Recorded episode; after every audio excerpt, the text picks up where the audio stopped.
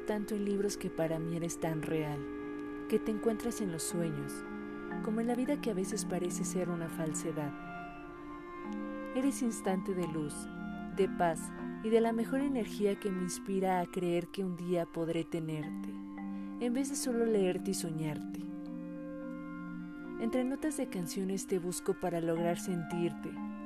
No puedo descifrar tu rostro, pero sé que eres una creación del universo, un pedazo de mí que algún día llegará para jamás desprenderse.